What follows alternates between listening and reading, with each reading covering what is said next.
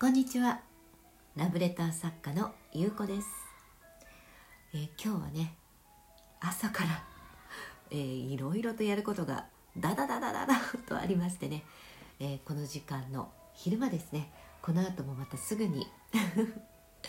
会議があるんですけれどもちょっとねこの間時間が空いたのでこのラジオトークで お話ししようかなと思いました。今日のお話はアーティスティックな感性が人生を切り開くっていうねそんなお話をしようかなと思います、まあ、私もねえもう25年以上音楽の活動をしてきています。で自分の人生っていうのは好きなようにデザインができるっていうことを、えー児童養護施設の子どもたちにも伝えていてで私がねこう何かやりたいこととか特にそういう児童養護施設の子どもたちに関わることの活動の中での、まあ、イベントだったりとかねこう過去にまあ事例もないしやったこともないっていうようなことでもいやこれ最高だからっていうところでね、えー進めてやってきているんですね。でもあのそういう初めてチャレンジすることっていうことに対してあの必ず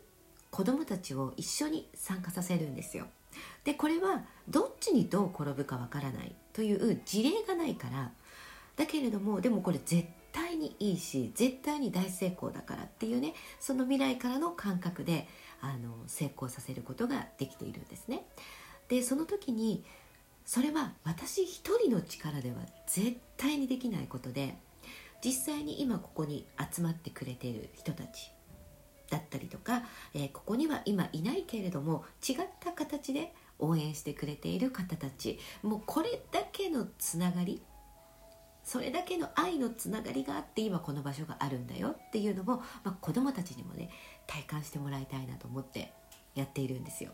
でこれがすごく大事なことであのただ出来上がったものを子供に見せるとかただ出来上がったものに対して不安がないとかね安心だから安全だからっていうところで何かをやるのではなくって不安だしどうなるかわからないしっていうね失敗するかもしれないよねっていうその状態もう本当にゼロの状態からあなたも一緒に作っていくのよっていうねそれを一緒に体感させるっていうことがものすごく大事なんです。これが本当に私が言っているそのアーティスティック感覚っていうねアートの感性っていうことなんですよ。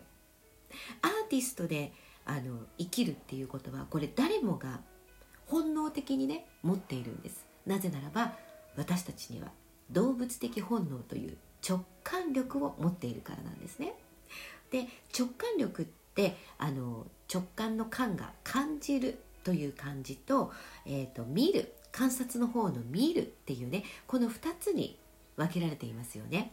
これはものすごくあの大切な2つの要素になっていてまず実際に自分がねそのことに関してどう感じるのかっていうねこの感じる力これは違和感もそうだし例えばあこれすごいいいよねって思うものも大事なんですね。そしてそのえっ、とね見えるっていう感覚これがすごい大事なんです、えー、と自分を見るっていう力ですね。そしてその自分が思い描くこうなったらいいのにとかこんなことやれたらいいのにみたいな、まあ、その未来感覚ですよね。を見るっていうね。その観察していくっていうのと実際に、えー、とその瞬間に、えーその映像が見えるっていうこの感覚のこの両方がすごい大事なんですよ。でねあのこれっていわゆる直感みたいなものってもうね毎日私たちは秒単位と言っていいぐらいで実は受け取ってるんですね。なんだけれども実はこのひらめきというこのインスピレーションというものはあのね有効期限があるそうでなんとこの有効期限はたったの30秒なんですよ。たったの30秒なんです。でも確かにそうだと思いませんか？これいいかもと思ったこのひらめきに対して本当にものの数分で今度は思考が入ってくるんですよ。いやでももしかしたらこうなっちゃうかもしれないし。いやでもこれって結局お金がかかるし時間がないしとかね。思考が入ってくるはずなんです。必ず。こうなってくるともうひらめきではなくなってしまう。思考優先になってしまってるんですね。だからひらめいたことっていうのはであとねすぐに忘れる。ひらめいたことを忘れるっていうこともあるから私はねすぐにメモるんですよ。で私の場合はあの特にねあの言葉にエネルギーをものすごく込めているのであのこれは、まあ、話す言葉ももちろんなんですけれどもあの私はこうインスタとかでも、まあ、そのアーティスト哲学のあの言葉みたいな感じでねその言葉を綴ってるんですね。そうなってくると、えー、例えばこれは見た時の目から入ってくるエネルギーの方の感覚で、えーとね、文字の美意識っていうのがものすごく大事なんです。これは、えー、例えばブログを書くにしてもそうだし何か SNS で発信するっていうね文字で表すっていう時にものすごく大切なポイントがその美意識なんですね。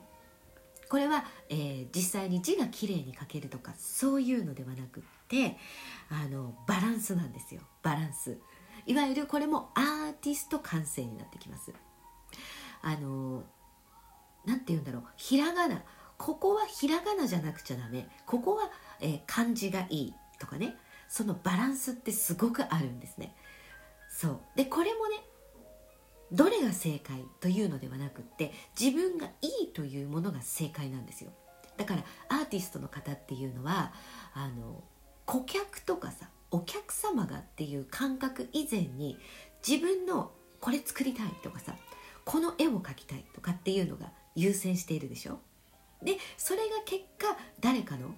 心を打つっていうことになるんですよ。だから特にこれからの時代っていうのはあの今までみたいにねその形あるもので問題を解決していくからビジネスになるっていうのが当たり前の流れだったんだけれどもこれからというのはこのアーティスティックな感性で作っていくものこれはあのビジネスでも同じです。生き方でも同じなんですね。